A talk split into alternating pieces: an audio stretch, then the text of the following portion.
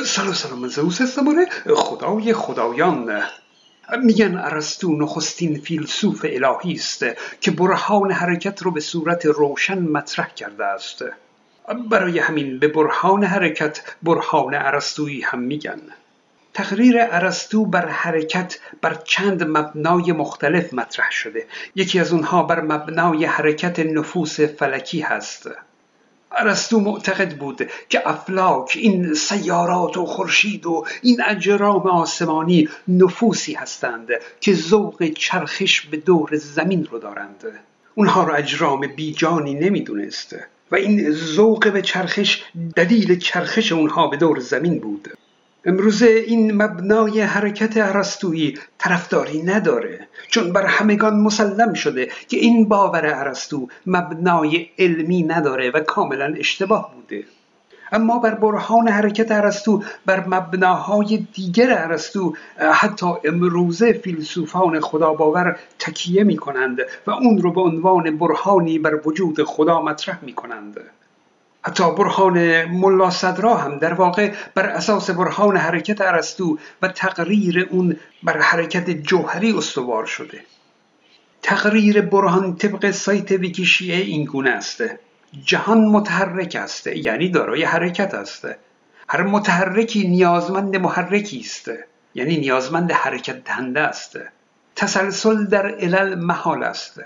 این سه مقدمه بود و نتیجه اینه که پس سلسله حرکات باید منتهی شوند به محرکی که خود متحرک نیست. محرک نامتحرک اول. بسیار خوب. مقدمه اول این بود که جهان متحرک است. خب کی گفته؟ میگن خب داریم می‌بینیم دیگه زمین میچرخه سیارات میچرخند شهاب سنگا حرکت می‌کنند و و و. بله این اجزای جهان هستند. دارن حرکت می‌کنن درسته. اما خب کی گفته که جهان هستی هم داره حرکت می‌کنه؟ مثلا اجزای ساعت چرخدنده هاش اقربه هاش همه دارن میچرخند درسته. اما کی گفته که پس ساعت هم داره میچرخه؟ آخه این چه استنباطیه که جهان در حرکته؟ کل جهان چه حرکتی داره؟ به کدوم سمت داره حرکت می‌کنه؟ هیچی نمی‌دونن. همینجوری میگن متحرکه. این مقدمه یک مردوده چون ادعای علکیه. بریم مقدمه دو. امروز مفصل در مورد اون خواهیم گفته الان فقط این رو بگم که این مقدمه هم کاملا نادرسته. و اما مقدمه سه تسلسل در علل محال است. خیر. این هم پذیرفته نیست. نادرسته. موضوع تسلسل رو به جلسه دیگری موکول می‌کنم و بهش می‌پردازیم. خب نتیجه چی بوده؟ از این سه مقدمه نادرست چه نتیجه ای گرفته شده؟ اینکه پس سلسله حرکات باید منتهی شوند به محرکی که خود متحرک نیست. حتی اگه بر فرض هر سه مقدمه درست می بود باز این نتیجه کاملا پرت و نادرست بود. آقا جون اصلا هر سه مقدمه بر فرض که قبول باشه میگید هر حرکتی محرک می‌خواد باشه. چی حرکت کرده؟ سنگ حرکت کرده علت می‌خواد خب باشه علت حرکت سنگ دست من بوده. بعد علت حرکت پیدا شد دیگه تمومه. علت دست من بود. دیگه نیازی به محال بودن تسلسل هم نداریم چون تسلسلی پیش نمیاد. متحرک یک محرک می‌خواست. خب متحرک سنگ بود و محرک دست من. تمام. اینجا میگن نه. دست که به عنوان محرک قبول نیست مگر اینکه این دست حرکت کنه. آها. پس چیزی که حرکت کنه چیزی که متحرک باشه به عنوان محرک پذیرفته میشه درسته؟ وگرنه به راحتی ما برای هر متحرکی می‌تونیم یک محرک معرفی کنیم. یک محرکی که اصلا حرکتی نداره. اما اگه انتظار دارن که محرک حتما حرکت داشته باشه خب چرا این رو در تقریر برهان ننوشتند؟ باید اینجوری می نوشتند که هر متحرکی نیازمند محرکی متحرک است. یعنی نیازمند حرکت دهنده است که خودش متحرک باشه. حالا اینجا دیگه بله تسلسل پیش میاد.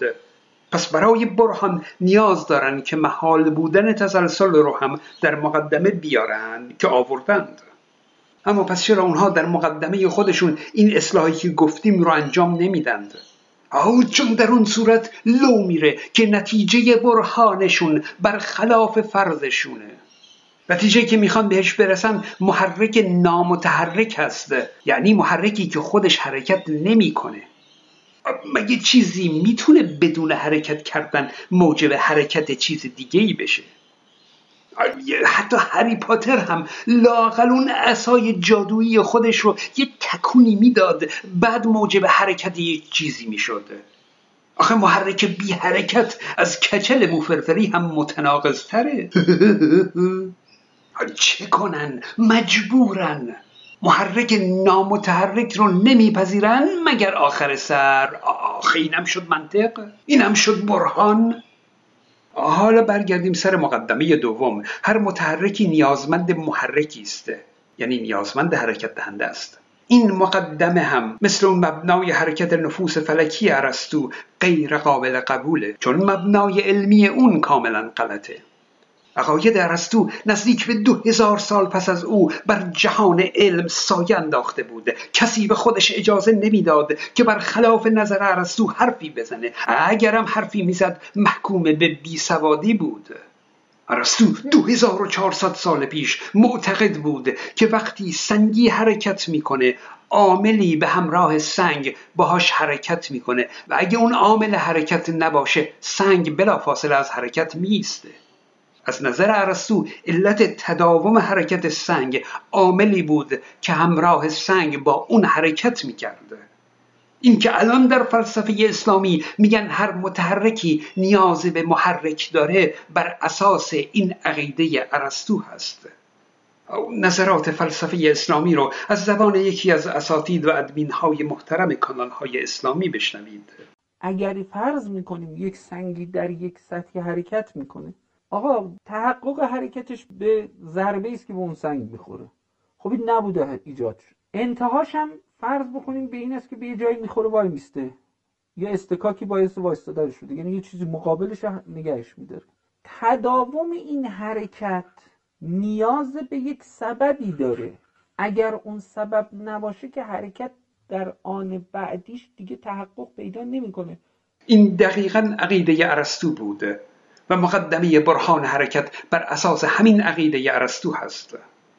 اما حدود 400-500 سال پیش انقلاب علمی در غرب رخ داده و شیوه علم تغییر کرده و عقاید ارسطو به محک آزمایش گذاشته شد. 335 سال پیش آیزاک نیوتون کتابی نوشت با نام اصول ریاضی فلسفه طبیعی. و در اونجا قوانین خودش رو مطرح کرده. قوانین نیوتون عقیده ارسطو رو درباره حرکت باطل کرده. نیوتون گفت که یک سنگ در حال حرکت. اگه نیرویی بهش وارد نشه چیزی بر اون اثر نکنه. این سنگ تا ابد تا بی نهایت به حرکت خودش ادامه میده. یعنی تداوم حرکت نیاز به هیچ علتی نداره. درست همونطور که تداوم سکون نیاز به علت نداره. ما نمیگیم که سنگ ساکن برای اینکه حرکت نکنه و ساکن باقی بمونه نیاز به علت داره. خیر. سنگ در حال حرکت هم همینطوره. برای تداوم حرکتش نیاز به علت نداره. این رو نیوتون گفته علمی است در کتاب های درسی هم خوندیم ها. اما اشکال کار آنجاست که پایه های فلسفه اسلامی قبل از نیوتون و قبل از انقلاب علمی بنا شدند یعنی بر اساس همون عقاید ارسطو بنا شدند این که الان می‌بینید که در فلسفه اسلامی حرفی از حرکت نفوس فلکی به میان نمیاد این اوج آپ تو دیت شدن فلسفه اسلامیه. همین که قبول کرده که مبنای حرکت نفوس فلکی نادرست بوده خودش خیلیه. حالا یه چند قرن دیگه باید بگذره تا فلسفه اسلامی پی ببره که بابا عقیده ارسطو بر اینکه تداوم حرکت شیع به علت نیاز داره این هم مثل اون حرکت نفوس فلکی باطل شده. الان 300 ساله که باطل شده. نیوتون اون رو باطل کرده. اما هنوز امروزه فلاسفه اسلامی میگن نه تداوم حرکت نیاز به علت داره. خب فیزیک هم همینو میگه دیگه. میگه آقا اون بردار نیرویی که بر این وارد شده است در تمام مسیر با این همراه این غیر این نیست حالا این بردار کم و زیاد میشه و اینها بحث دیگری است. ولی به هر حال این باید وجود داشته باشه. اگر این بردار نیرو را در نظر نگیریم در هر یک از این آنات نمی‌تونیم براش حرکت فرض بکنیم. یعنی اگر ضربه اولی که به سنگ خورد اون بردار نیرو در آن بعدی نابود بشه تمومه. دیگه حرکتی در آن بعدی انجام نمیشه. به محض اینکه اون بردار تمام شد به اصطلاح در مقابل صفر شد اون برایند صفر شد دیگه بایست برایند به سمت حرکت باید باشه یعنی اون برداره باید به جهت حرکت باش در فیزیک نیرو کمیتی هست که مقدار داره و جهت داره و ما به کمک بردار که یک پاره خط فلشدار هست مقدار و جهت نیرو رو نمایش میدیم. بردار برای تقریب ذهن است برای نمایش نیرو و یا مفاهیم دیگه هست. برای ترسیم و تصور بهتر در ذهن انسانه بردار اصلا چیزی نیست که بخواد علتی برای حرکت شیعی باشه. همینجوری می‌خوان یه چیزی پیدا کنن بگن ها این علت اون بوده. دیگه اصلا کار ندارن که چی رو دارن به عنوان علت معرفی می‌کنند. حالا ما که اینجور استدلال رو که مورد پذیرشمون نیست که با یک چیزی فقط به اصطلاح طبیعی و صرف آزمایشاتی که انجام شده بیایم یه همچی استدلالی بکنیم. ولی لاقل شما که این راه رو قائل هستید و می‌دونید و بحثتون علمی هست و دنبال مشاهده و امثال همون هستیم که لاقل اینو باید قبول بکنید که. ظاهرا در فلسفه اسلامی یاد میدن که برای علم و آزمایش و مشاهده ارزشی قائل نباشید. چون ایشون تأکید کردند که برای این نتایج به آزمایش و علم نیاز ندارند. درست هم میگن ها برای خودشون استدلال ها و یا روایات اسلامی دارند همون براشون کفایت می‌کنه. اما خب حالا که این نتایجشون با علم فیزیک در تناقض هست برای اونها کدوم درسته؟ معلومه دیگه.